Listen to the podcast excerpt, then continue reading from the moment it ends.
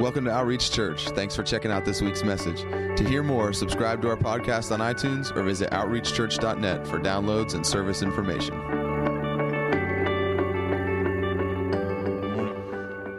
You know, we we just saying, "You see me, you know me, through and through."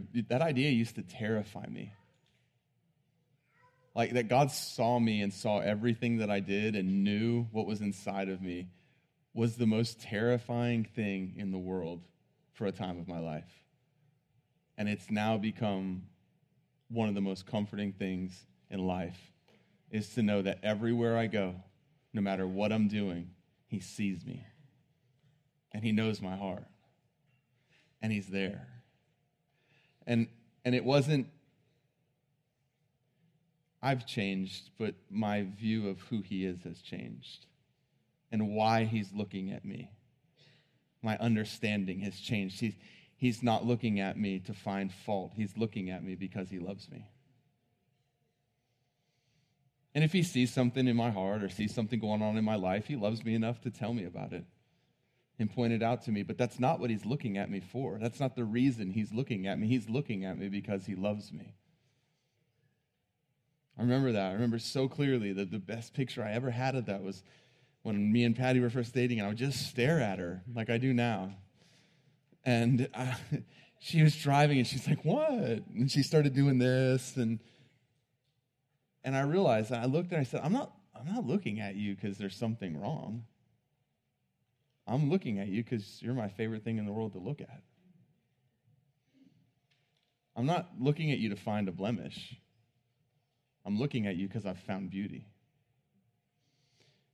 And I realize the longer I live that his eyes are upon me and he sees me because he sees the beauty of who he created me to be, with my life surrendered and yielded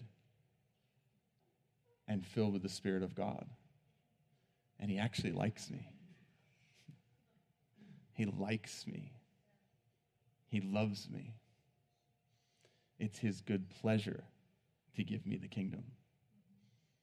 He's not begrudgingly saying, Well, I guess you figured it out and earned it, so here you go. No, he's excited. He's like, Yes, you're figuring things out. You're believing. You're becoming. Yes, here's more.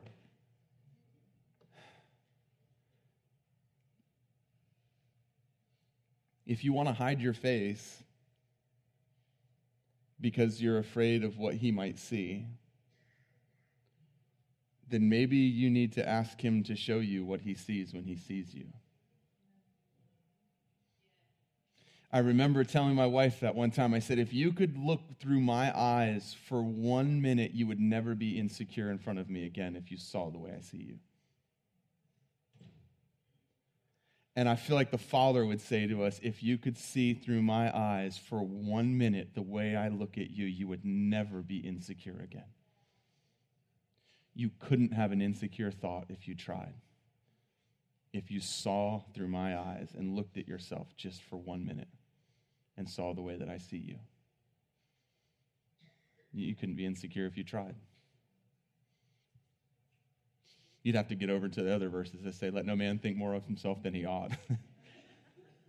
because seeing what God sees in you and understanding why he paid the price he paid for you could put you into that place pretty quickly because you'd realize that he thought you were worth the blood of his son Jesus.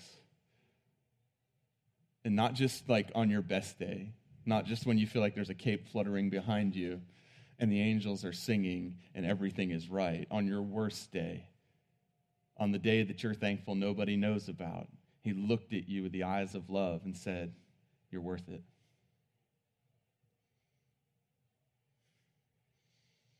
You're worth it because I know you're more than that.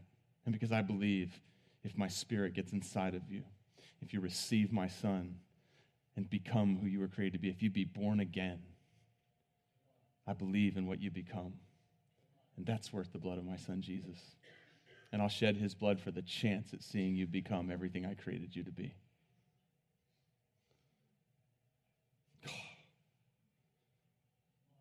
So I didn't, I didn't always understand that. I didn't always, I didn't know that. And, and it wasn't that I was taught wrong as much as sometimes we teach by what we don't say as much as we teach by what we do say. I didn't know that he was kind. I didn't know he was gentle. I didn't know that. I didn't know the, the love he had for me. I, I knew that I was a sinner, and because of that, Jesus had to give his life, but I never understood that it wasn't because I was a sinner alone that Jesus gave his life. He gave his life so that I could stop being what I was never meant to be and become who I was always meant to be from the beginning. I didn't get that. I didn't know that he sent his son because he loved me. I thought he sent his son so that he could. And it wasn't like my parents, they're amazing, godly people. I grew up in church, and it wasn't a perfect church like outreach, but it was. It was like he, like he. It wasn't, but, it, but, but, but my parents raised us to know him and, to, and to, to know about God, and I, I learned about him. But to be honest, my idea of God was probably closer to Santa than God. He was kind of this distant old guy who hovered around somewhere and saw everything that happened and gave you what you deserve based on your actions, naughty or nice. He's making a list, he's checking it twice. He's going to find out who's naughty or nice. That was kind of more my idea of Santa. So I, I, didn't know that I was, I didn't know why I was created. I, I, I honestly didn't. I, I remember thinking sometimes, what was the point? I remember reading the story of Adam and Eve and thinking, what was the point? And then I found out that he knew everything before it happened, and it really blew my mind because it's like, well, if you knew that was going to happen, then what was the point? And if we're just sinners and we're just failures, and that's all we're ever going to be until one day when we die. And, and tip, truthfully, my idea of a Savior was more closely tied to when I physically died and left the earth than it was when I met the man Jesus and became a new creation in Christ because I believed that I would be this way until one day. And that one day was when I died and went to heaven, not when I died so heaven could come inside of me. And I, and I guess at a young age, I told my parents I wanted to be a pastor. I don't remember that. I said I wanted to preach. I don't remember that. In fact, I remember being asked to preach and saying no later in life. But I remember, I remember I was, I was nine years old, and um, my little brother was seven, and, and I had a friend who was a little older. He was, I think, 10 or 11. And, and we would see his uncle smoke pot on his front porch and then take what was left and stick it down in the cracks of the wooden porch. And so one day we got the brilliant idea that we would take the grate out of the porch and we would climb underneath the porch and we would harvest said joints. And so we did. We went and picked roaches. And we brought them back to our tree fort. And at the ages of like 11, 9, and 7, got high. My little brother, who was seven, fell out of the tree fort. We did exactly what you guys just did. We all laughed. you're not even high and you're laughing. What's wrong with you? I just told you a seven year old kid fell out of a tree fort. I need Jesus. We did. And I didn't I didn't know it at the time. And, and, here's the thing that this is why you have to be so careful about compromise, especially when you're doing things that you don't understand, is because there was a seed that was planted there that wouldn't bear fruit for some time. And that seed was that it was okay and that nothing bad happened. And so when it was a little while later in life and it was, an, it was offered to me again, there was already something inside of me that had gone to that place and a seed had been sown inside. That's why it's super important whenever something happens in your life, if you, if you step out of, out of His will, you step out of what He calls you to, and, and even if you don't immediately see a, a result of it, even if you don't immediately see death, because you know, the wages of sin is death, and we don't immediately see death, and so sometimes we could start to wonder maybe it wasn't sin. If you know that it violated your conscience, deal with it right away because there's a seed there that if you don't deal with it, it doesn't get uprooted right away, will bear fruit at some point in your life. And so that seed was already planted. And so it, it, I didn't have a fear, and it wasn't a bad thing. And so when someone offered it to me a little bit later in life, I, I, I said yes because that thing was starting to reproduce itself, and, it, and I had already opened a door for it. And, and, and that's why the, the, Paul writes to us, and he says, you know, give the devil no foothold. He, he can't take a foothold, but he'll take everyone you give him. But be, be assured, you had to give it to him. He has no foothold in your life that you haven't willingly offered up to him. Then, if you've given him one and he's found a place, snatch it back and see him tumble. You can take it back just as easily as you gave it. All it takes is repentance. And so, by the time I was like 15, 16 years old, I was just completely just giving myself to doing drugs and getting high and, and like everything in life. And this is how, this is why the things are, are such a big deal, is because when you stand staring at a 20 foot ladder and you think about being at the top of the ladder, it seems so far, but the first rung is so easy. And you step onto that first rung, the next rung is that much easier. And pretty soon you've just taken these easy little steps, and all of a sudden one day you look down and you realize you're 20 feet up. How did I get there? You got there because you just did the next thing that was in front of you. It wasn't that one day you decided to go from where you were on the ground to 20 feet up the ladder. It was that you put your foot on the first step, which made the next step easier. And every step makes the next one that much easier. And you draw these lines inside of yourself that you say you won't cross. But sooner or later, you've been here so long that there doesn't seem like such a far step anymore. And so you cross that line. And now you draw a new line. And this becomes normal.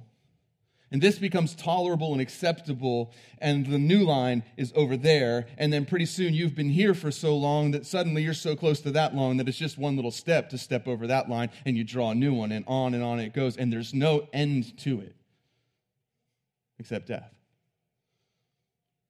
And, and that was me. You know, I would make this line of I'll do this, but I won't do that. Then I would do this long enough that that didn't seem bad, so I'd do that. And then I do this long, this became that, and then I do, or that became this, and I do this, and I won't do that, and then I do that, and that became this. Next thing you know, I've this and that my way into doing everything you can imagine, and never dreaming that I would end up there, and the whole time thinking that I was better than the people around me because of something that I knew. See, be careful that you don't know something that makes you think something about yourself that isn't true.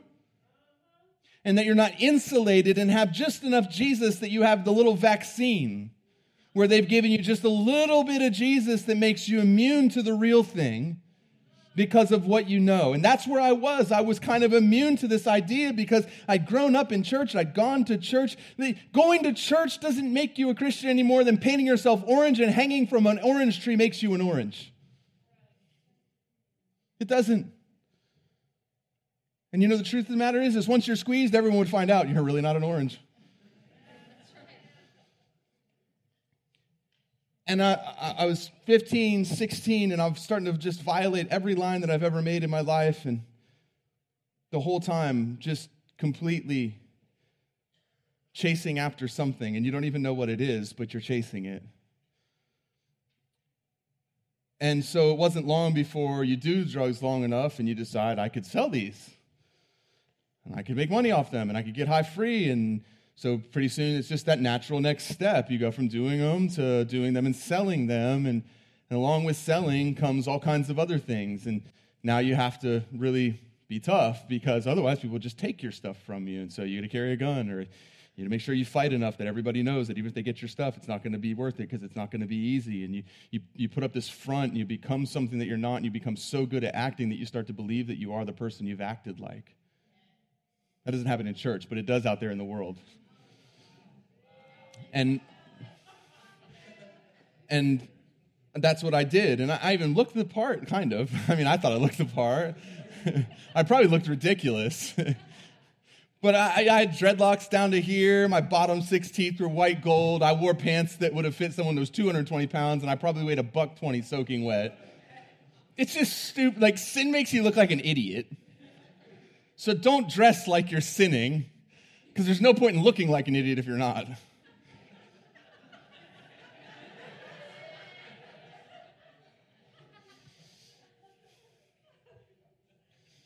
Y'all are going to get me in trouble. Stop laughing. and so, along with that came everything else that comes with it. And then one day I remember coming home, and there was my mom, my, my sweet mom. Um, who really modeled what it is to be selflessly loving to us ever since we were little kids. Like, she brought homeless people home to eat dinner with us long before that was cool, not to put on Facebook. Just because she saw someone who needed a place to eat and we had a place to eat, so she brought them home. And we would serve. And, and I remember when, when Hurricane Andrew came through South Florida, I remember being brought out to the South Florida Fairgrounds, which was the Red Cross depot for all the supplies coming in from around the world. And there we were till wee hours of the morning taking boxes and running them down rollers to get them unloaded off of the trucks, falling asleep practically and doing it. My mom telling us it's because there's people out there that need this stuff. And this is the way we love. And my mom was standing there, and she did not have a sweet look on her face at all. And she's holding my little backpack, and my little backpack was had everything that I needed for selling, scales, you know, drugs, gun, all that stuff was in there. And Actually, I don't think my gun was in. I think I had it with me, but but all my drugs and stuff were. And she said, "What is this?" And I snatched it from her, and she said, "What are you doing?" And I was like, "What do you mean? What am I doing?" She said, "What are you doing?" I said, "Nothing." And she said, and one of the wisest things that she's I've heard someone say. She said, "That can't stay here." It's okay to not allow things in your home that shouldn't be there. It doesn't make you mean, it makes you loving. Your kids don't need a friend that affirm them making decisions that Jesus died for them to be set free from. They need a parent that knows that there's a day coming that that seed will start to reproduce after its own kind and it will bear fruit. And I said, What do you mean? She said, That can't stay here. And I was like, You're kicking me out? And she said this. This is what she said. She said, I'm not kicking you out. I'm saying that has to go. And if you choose to go with it, that's your choice. It won't stay here. And so I did what every rebellious 17, 18 year old kid would do, right? you know, grabbed all my stuff, which consisted of a trash bag of clothes and skateboard and surfboards, and threw them in the back of my truck and went over to my friend's house because I could hang out, I could live there. And I hung out there all the time, stayed there all the time anyway. So I was like, cool, I'll just go live there, no big deal. So I go to his house and we're doing drugs and whatnot. And his dad walks in. His dad didn't care what we did, really. And this one day, though, for some reason he cared. He walks up to me and says, How come every time I come in my house, you're here? like, because he invited me. And, and he starts getting in my face. And, and so my friend then tells him, to shut up, and they start fighting and they fist fight. And now he's telling both of us to get out. So we run out to the truck and jump in as we're driving off. He kicks my truck, and I look over at my friend. I'm like, well, we're both homeless. I mean, here's the thing is that every time you see somebody homeless, it's not always because they've made all these horrible decisions. A lot of times it's the result of one really bad decision and then pride keeping them from making the right one. It's easier than you think sometimes. And so we called my other friend, uh, uh, one of my other friends, and, and he informed us that last night his mom had kicked him out of the house. And that he had found a place to stay, and we were welcome to come stay there. This was great. Now we had a house. And now you could come over anytime you wanted to as long as you had stuff to share. You could do your drugs, you just had to bring enough for us. And we sold, we did, we used, we abused, we used, and we abused people, and we used and abused ourselves. And I remember I was so in a place where I didn't trust anybody that I started sleeping with all of my clothes on on my stomach. And it was a habit that I carried way into adult life. And I remember one time my wife asked me, Why do you sleep with your clothes on? How can you sleep in jeans? And I realized it was because it became a habit to put everything in my pockets and then sleep on my stomach so that nobody could rob me because I would rob you if I had the opportunity. So, of course, you would rob me if you had the chance. And I remember one night I came home and my friend who I lived with said, Hey, you know so and so, right? And now this, this guy was one of my best friends in second grade. We were actually in a school for gifted children together in second grade, and we were in that same class our for third grade, fourth grade, fifth grade, sixth grade, seventh grade. And, and he and I became such great friends that when his parents went through a hard divorce, he actually came to live with us for a year at our home. And my mom considered him to be a son. And, and I said, Yeah, yeah, he's, I mean, he's one of my best friends. And he said, Yeah, he just got arrested for murder. And I remember that like shook me. And uh, in, a, in a crack deal gone bad, he had shot and killed a kid. And then rolled a blunt and called the police. And, and, and I remember like thinking about that, and I don't, I don't, the timeline's kind of fuzzy, but I just remember around that time thinking like, what's the point? Like, what's the point? And I wasn't like I was like suicidal. I didn't want to die, but I was equally ambivalent about living. Because what was the point? And I, I kind of really from that point on just went on a, a binge and tear and a, like I had it was bad before but it got worse and at one point I was there's this just three day period where I just put everything into my body I could get my hands on it. I, I remember one time I I hit a line of cocaine so big that when I hit it as soon as I did my heart pounded so hard that I puked. And and and I felt like I was overdosing and my heart was pounding so hard you could my shirt was moving physically like bouncing off my chest. And and if I looked at myself my skin looked like it was crawling around on my body and you know my pupils were the size of quarters and I was just so out of my head. And I remember thinking I'm going to die, don't want to die here. I'm going to go back to my parents' house and I can die there. And I, I went to I went in, to their house at three in the morning and I broke in the the back door because I wasn't allowed to be there. And one of the skills I had picked up in life was being able to break into anywhere. And I broke into the back door, and I remember, as I was recalling to my mind earlier, I, I remembered this detail that I hadn't remembered before. But the first thing I remembered when I opened that door was the smell that came out of the door, and it smelled like home. You've been home when you haven't been for a while? Some of you don't even realize home has a smell until you're gone. And you go back home and you smell that. And it just, there was something about my mom and dad's house and that smell. And I remember in the instant feeling something I hadn't felt in a long time, and it was peace, because the peace of God rested there in that home. Don't apologize for having a standard in your home because you value the peace of God. And I didn't even know it at the time. I, I wouldn't have even been able to say, wow, the peace of God is here. I just, something was different. And, and so I still felt like I was dying. I still had these heart going crazy and just, I mean, just crazy whack stuff. I could hardly like tell what was real and what wasn't.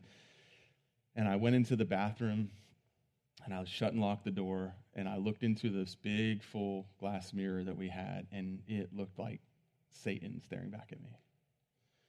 And I hated what I saw. I'd hated what I saw for a long time, to be honest. I didn't like what I saw when I looked in the mirror. I could smile, I wasn't a bad looking person. But I saw beyond that. I knew what was back there. and I hated it. And I don't, I don't, I, to this day, I don't know if it was, you know, a hallucination from the drugs or if it was God opening my eyes to who I was giving my life to. But it just so grossed me out, so terrified me, and so brought me to this place of hating life the way it was that I said, I don't know if it's out loud in my heart, I said, God, if you're real, change me or let me die. Can't live like this anymore. And I'm telling you, the second more came out of my mouth, I was sober. My heart calmed. My pupils went to normal size. I looked in the mirror and I saw me. My skin didn't look like it was crawling. I looked in the mirror again and I actually liked what I saw. And I've come to know since then, I didn't have a theology for it at the time, but I've come to realize he didn't give me one or the other. He actually gave me both. And I died in that moment and was changed because I came to the end of wanting to live for myself. And I remember thinking, oh my God, you're real. And I remember, I don't know if I was saying it out loud or, or if I was just saying in my head, it was like, You're real. You're real. You're really real. You're, you're, I remember I was just like, everything I'd heard, like all these things, this idea of God and, and the existence of God and, and all these things that I had kind of put on the back of my mind because you know you can only violate what you believe for so long before you'll change what you believe to make where you're at comfortable. I had done that. Don't that, that's that's what's hardening your heart is. Hardening your heart is violating what you know to be true so much that you change what you believe is true to accommodate the way that you're living. That's a scary place to be. But the heart can't stay in that place of being pulled in opposite directions for too long. You'll choose one or the other. So I says, no man can serve two masters. He'll love one and hate the other, or he'll hate one and love the other. And that was what happened to me was I chose to serve something else I had to turn my back on. What I knew to be true, to live the way that I was living and be okay. And I remember just freaking out and being like, You're real you're really real. You're real. Oh, you're real. And I just, at that moment, I realized, like, and, and, and here's the thing, like, I, I know, like, the Romans road, like, if you believe in your heart and confess your mouth Jesus is Lord and that God raised him from the dead, you'll be saved. I also know that God's looking at your heart, and whether you had the right verbiage come out of your mouth or not, it doesn't matter to Him. It's the yielded, surrendered heart that He says, I'll take that and I'll do what you don't even know how to ask. Because the thief on the cross, all he said was, remember me when you come into your kingdom. What was he saying? Your Lord.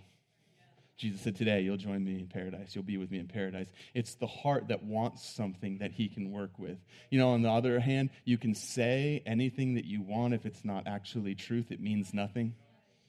In, in, in, in, in Psalms, there's a verse that talks about this. Um, and, and, and people have taken this verse, and, and, and rightly so. The, the part of the verse is really famous. It says, As a man thinks in his heart, so he is.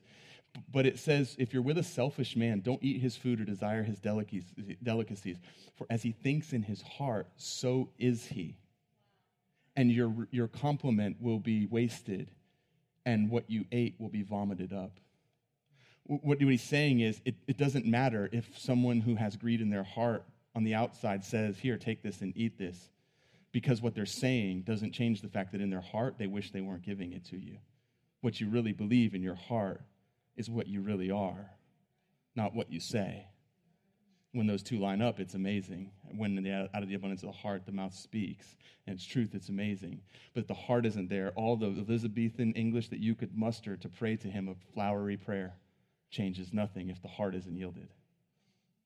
Conversely, if you don't know how to put it into words, but your heart's there, just open your mouth and whatever comes out, he'll bless that. He'll bless that. That's why he told the disciples, he said, when you find yourself standing before kings, don't worry about what you will say. Just open your mouth, and I promise in that day I'll give you the words to speak. Why? He's saying, if I have your heart, when you stand before the king, if your heart is to speak, I'll give you the words. Trust me. Why? Because it's the heart that matters. And so, with my heart, I believed. With my mouth, I confessed, kind of. And I opened the bathroom door and there, standing there at three something in the morning, is my mom with tears in her eyes. And she said, God woke me up and said, My son's come home. And she hugged me. Yeah, she hugged me. She prayed with me. She prayed over me.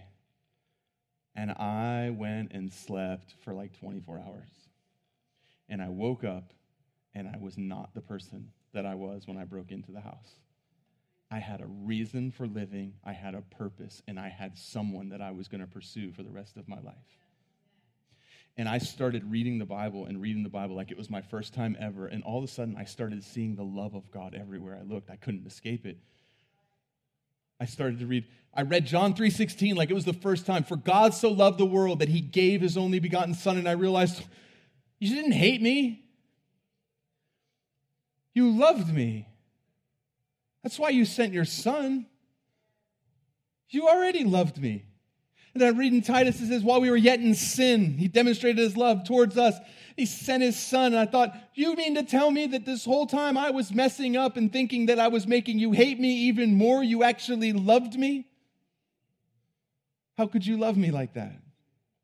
And I got a revelation of a loving father. And I started to understand, and, and I was reading the word, and, and it was coming alive to me. And I remember talking to my little brother. He had moved up here because of a job, and, and he was telling me, he said, You should move up to South Carolina. There's a lot of good people up here. And, you know, just thinking it'd be easier for me to get away from the scene that I'd been involved with. And I was like, Yeah. So, so I did this crazy thing where I asked God if I should go to South Carolina, and I expected that he was going to answer.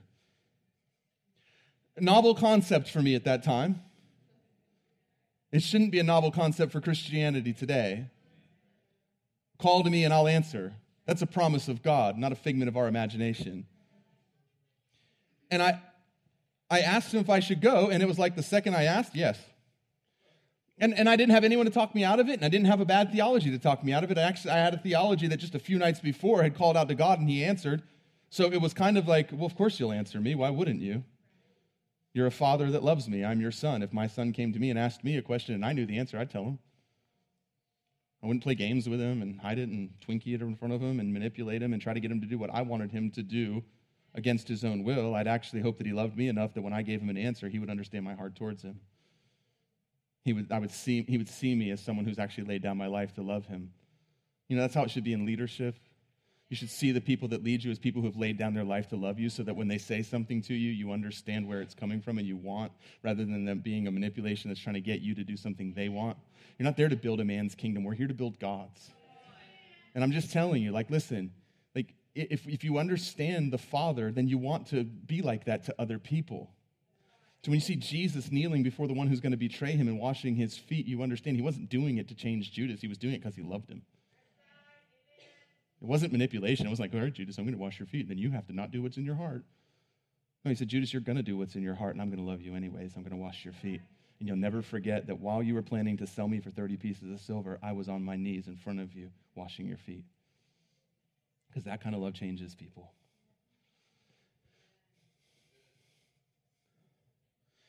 Eh, you know, like, side note, this whole message is a side note, so part B to addendum A.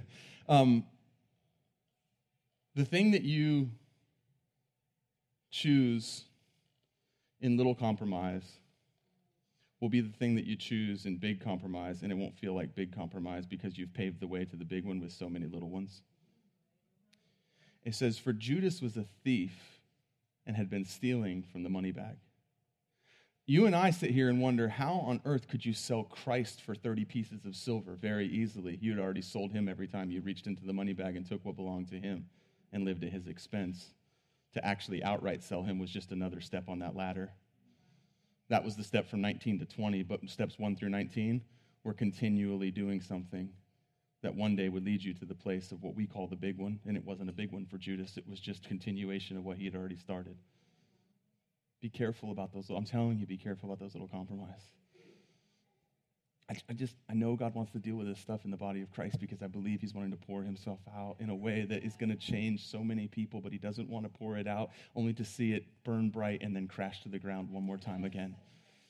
And I, I honestly believe, like, if He tells us, don't give something of value to something, a pearl before a swine, don't give something of value to someone that can't value it. If we don't value purity in the little, there's no chance we'll value purity in the lot. So Judas, it's a natural progression for him, just like so many things in life. But so, anyways, I, I, I prayed and I felt like God said yes, so I acted. Like that was something that like made sense to me was okay, so if I asked God and he said this, if I had a word from the Lord that said this, then I have to do on my end the things that are required in order to do what it is that I asked him about. I couldn't sit back and be like, okay, then Lord, rapture me to South Carolina. I mean, it, not that he couldn't do that. But you ever notice that Peter was on his way somewhere when God actually teleport, translated him and teleported him to wherever it is that he went? Peter wasn't sitting somewhere doing nothing, and God said, okay, and sucked him up to there. He was actually already going where he was supposed to go, and God said, hey, I see your effort. I'm going to help you, and I'm going to do what you can't do. I'm going to honor what you have done. And so I, I had a word from the Lord, and, and I felt like, so I gave a two week notice to my job. And I told only my mom that I was moving. I didn't tell anybody else because I didn't want to be talked out of it. Be careful when you have a word from the Lord that you don't share it with people that are going to try to talk you out of it.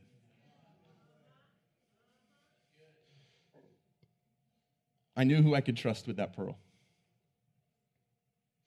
I knew who I couldn't. You know what? Jesus didn't entrust himself to every single person with every single thing it says, for he didn't entrust himself to them because he knew what was in the heart of men.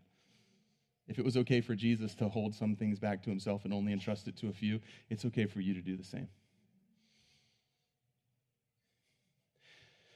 So I called my probation officer excited because when God speaks, things happen. I was convinced of that because that's so far the track record I have. And so the natural next step was to let my probation officer know about God and I's plan.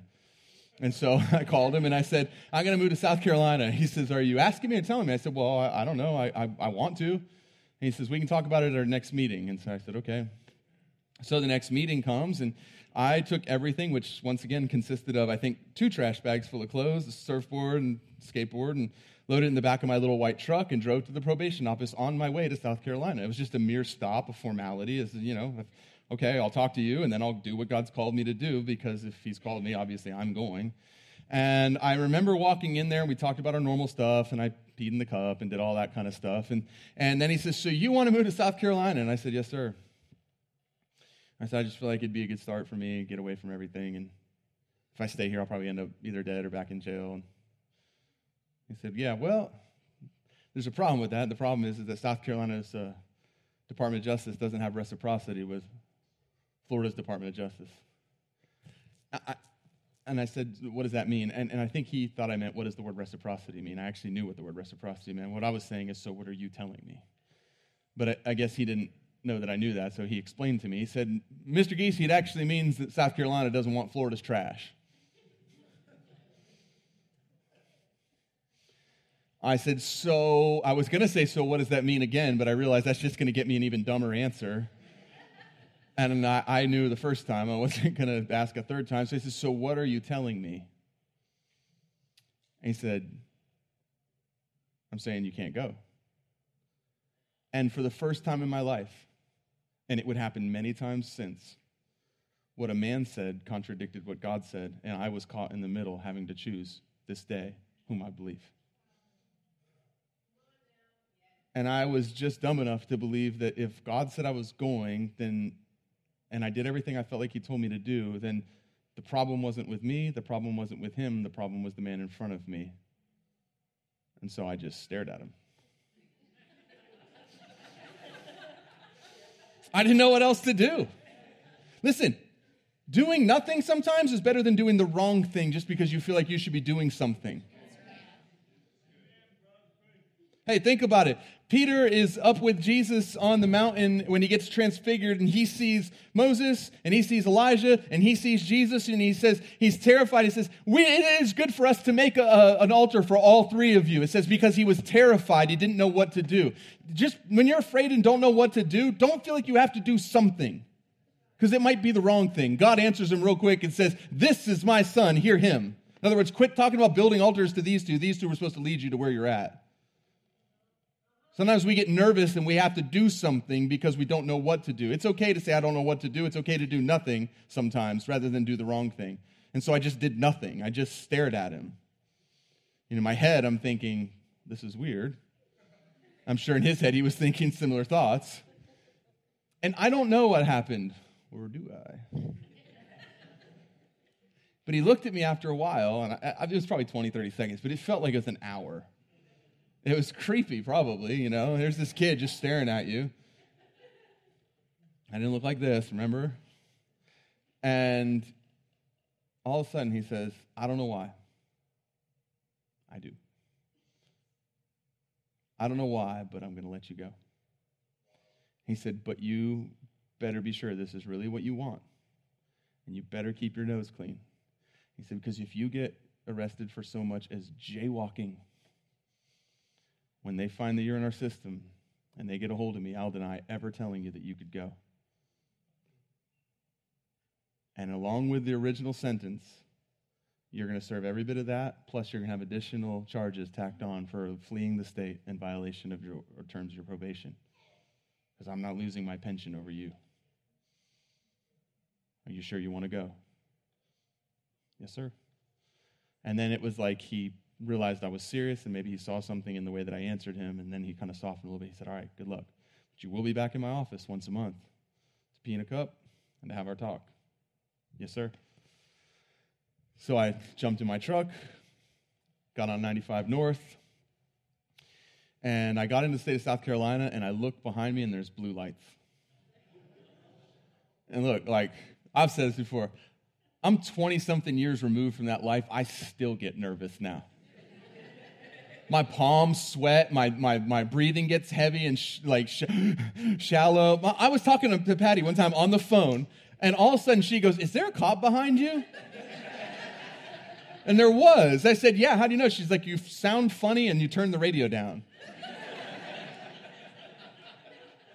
Because that's what you do when a cop gets behind you. First thing you do, turn the radio down. And I, I, I but but now, and, and I'm sure that I'm clean today. Like there's nothing hidden in my car.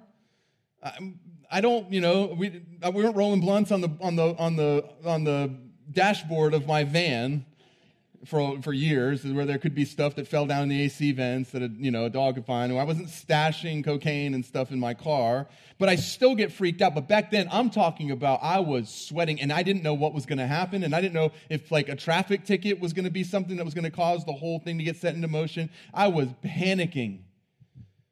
So I pulled over and I talked myself through it. And I'm like, you have nothing to worry about. You've done nothing wrong. Now I'm giving myself the pep talk. And then I'm like, look calm and natural.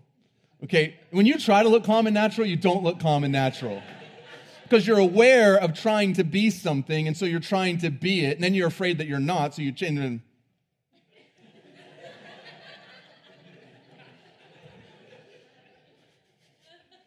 Don't cross your arms, that looks defensive. Don't put your hands in your pockets. What if he wonders what's in there? Don't sit on your hands. Why would you sit on your hands, you idiot? And I'm having this running through my head as the cop is, the state trooper is putting his hat on and walking up to the car. And so he, he says, uh, how are you doing? I'm fine.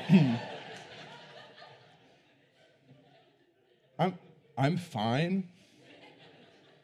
How are you? And in my head, I'm thinking, like, just look natural, but not too natural smile. Don't laugh, because then he might think you're high. you're not high. Oh, yeah. Well, why would you act high if you're not high? And you know, all of a sudden, this is going on in the back. And, and he says, uh, Do you know why I pulled you over? No. no. He said, I, I wish I had, I, when I get to heaven, I'm going to ask God, Can I watch the tape? he said, I, I pulled you over because I noticed a while ago coming up that hill, you, you got in the right lane, and then you went around a vehicle, a truck, and you, you got back in the left lane. He said, I think in Florida you're allowed to pass on the right, but South Carolina you have to maintain travel in the right lane for a certain distance before you get back in the left lane, or it's considered passing on the right. And I saw you had a Florida tag. I figured you didn't know that, and I just figured I'd pull you over and tell you. Okay. He says, So where are you headed? Uh, Green, Greenville uh, or Greer, Greer, Greerville? Greer, but it's close to Greenville. he said, Yeah, oh, man, Greenville's a beautiful place. It's really changing a lot. Like, yeah. You, what brings you up there? I said, I didn't want to be like, I just came from my probation officer. I'm running away from a life of drug and crimes. I gave my life to Jesus, and I feel like He said to come here. I said, I'll just, you know, change of pace. And he said, Well, that's good. I hope it works out for you. And, and, and at some point during the conversation, I'm thinking, this is going way better than, than encounter with the police should go. And he keeps just talking to me and being friendly, and I'm thinking, is he high? Because he's just so happy. And then I thought, wait, am I high? No. And then it dawned on me, I'm like, oh, he's just kind of making comfortable conversation, waiting for the canine unit to pull up, because that's what they used to do, you know?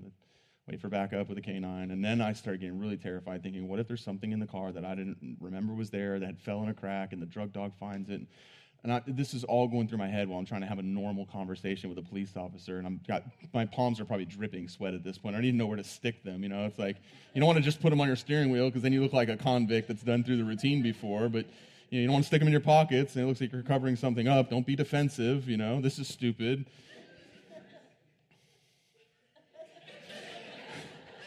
And so, but he just ends the conversation by saying, I hope you have a good day and just, you know, just be safe. And he walks back to his car, sits down.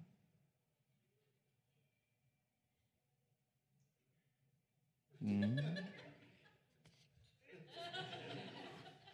and I'm driving off and halfway expecting something else to happen, and nothing happens.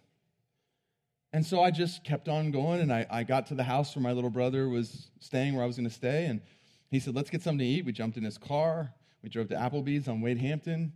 And as I was walking in the door, this girl that he knew from hanging out with her cousin said hi to him. And he introduced me to her, and he said, Roy, this is Patty. Patty, this is Roy. Hey. hey, Patty.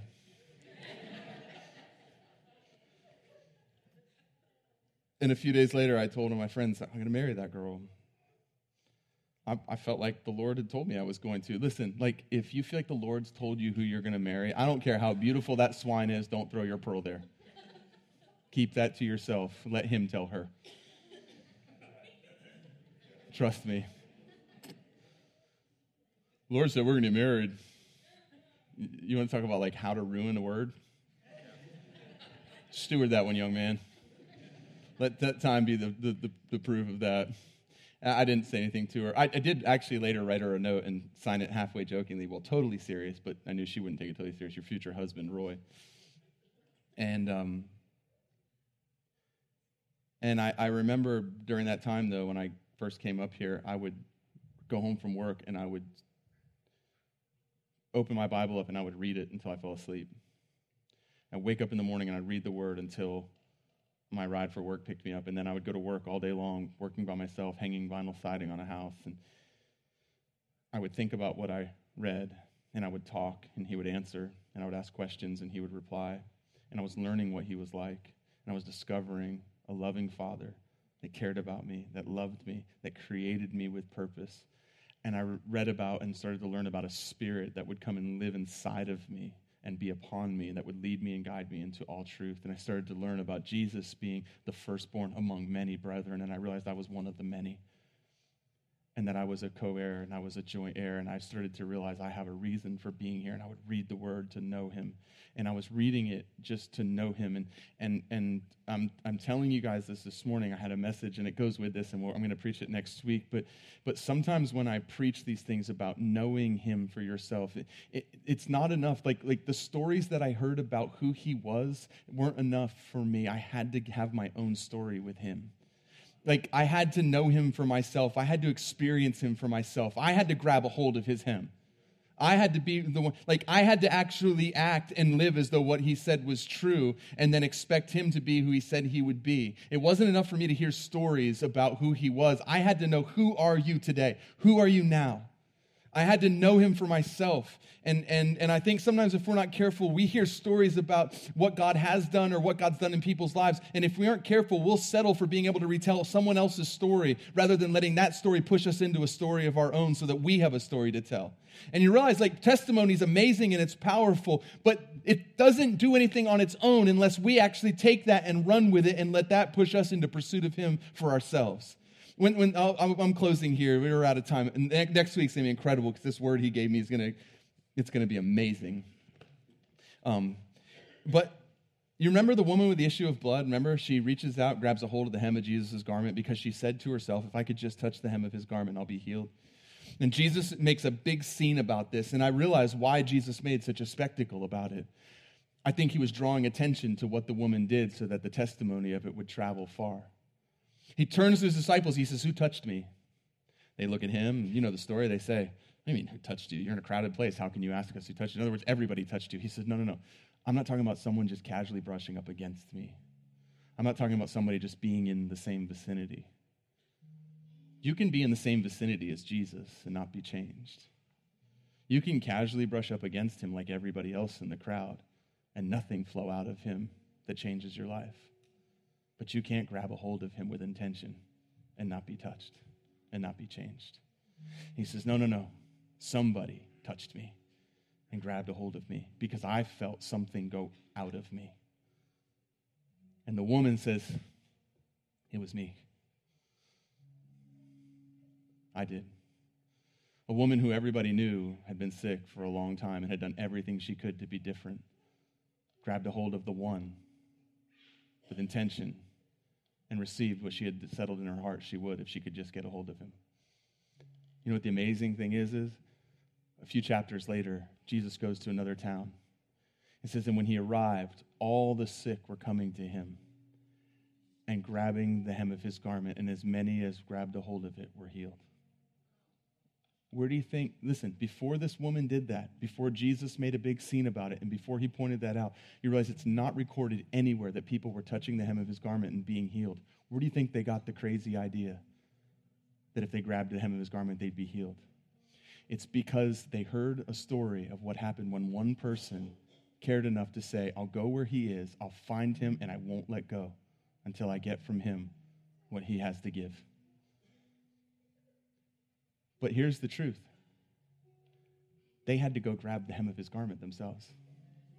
It doesn't say as many as heard the story and said, Wow, that's amazing, we're healed. It said they had to actually go to where he was and they had to grab a hold of it for themselves, believing that they would be healed in order to receive something from him. I, I know when I preach, sometimes there's an intensity in, in what I say. And my wife tells me sometimes, she's like, you, don't look mad when you speak. And I, I promise I've never spoke that I know of in my heart. I've never spoke angrily from, from up here. But I do have an intensity in me because I've seen what happens when people actually believe him and go after him and want to be changed by him. And I, I, I, I want you to do that, but I can't do it for you. We want you to do that, but we can't do that for you. I can't grab his garment for you. I can tell you the story. I can tell you where he is. I can help you get there, but you have to reach out and grab a hold of that thing to be changed to receive what he has. And, and I'm saying, and I wanted to tell you where I came from because, I, well, for one, I had a guy say, Hey, I, listened to a message you preached at a different church. I never knew any of that stuff about you. And I realized I probably preach it when I travel places more than I preach it here. But also because I wanted you to understand where it's coming from. It's not coming from someone who has a hypothesis about what God could be like. It's coming from someone who went to the lowest place in life and actually turned their heart towards God in a very simple way. And God reached down and grabbed a hold of me, and my life has never been the same. It never will be the same. I'm more in love today than I was the day that he rescued me in that bathroom. And in 20 years, I'm going to be more in love then than I am today because I'm going to know him more. And the more I know him, the more I love him. The more I love him, the more I want to know him and I want to be with him. And there's this thing of hunger that I feel like God is stirring in the body of Christ where it's like we're not okay to just hear stories from people. Those are amazing, but those stories have to bring us to a place of saying, I have to have you for myself. I have to know you for myself. I can't know you through other people. I can know about you through others, but I have to know you for myself. And, and we didn't just get married so that I could go back to living life the way that, that, that I was before we got married, and one day we'll have a honeymoon in the sweet by and by. No, we, we got into covenant because you wanted me to know all of you, and you want to know all of me. And you want to make yourself available 100% to me. And you said the things I, that, that you did, I'll do, and greater things if I just believe. And we could argue about the greater things till the cows come home. Let's start with the things that he, we know he did. And let's say, like, we're, we're not okay walking through this life without seeing that. Because there's going to be times in life where you have to be anchored in that word. It, I started to say this earlier. It's the first time of many times that what someone said to me discounted or came against what God had spoke to me. I remember the most recent time that, that marked my life was when we were in the hospital with Aaliyah, and the doctor took me aside. He said, Do you realize the severity of her injuries? And I said, Yeah, I think so. He said, I don't think you do.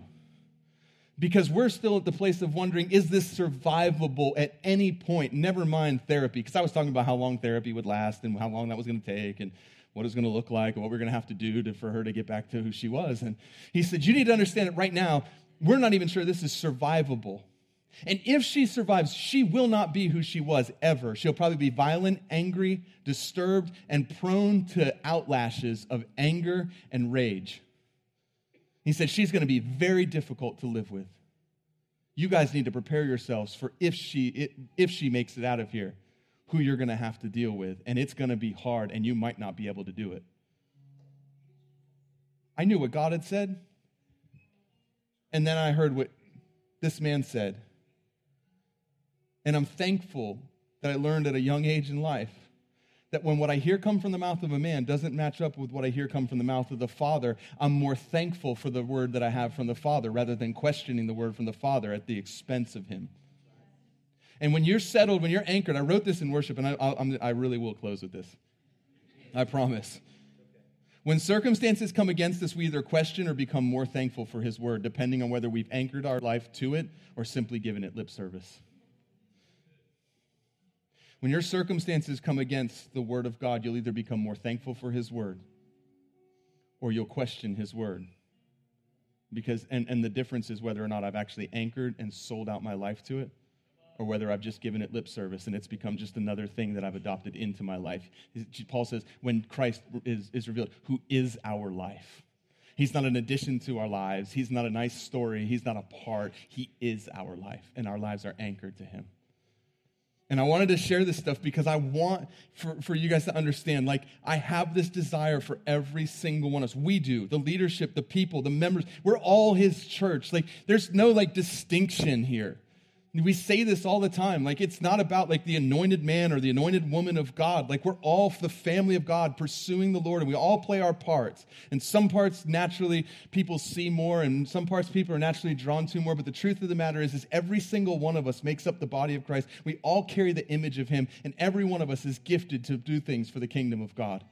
And we burn in this church, our leadership, the hearts of Patty and I, to see people know him in a way that changes their life so that you have now something that's worth giving to other people because what you have, you give.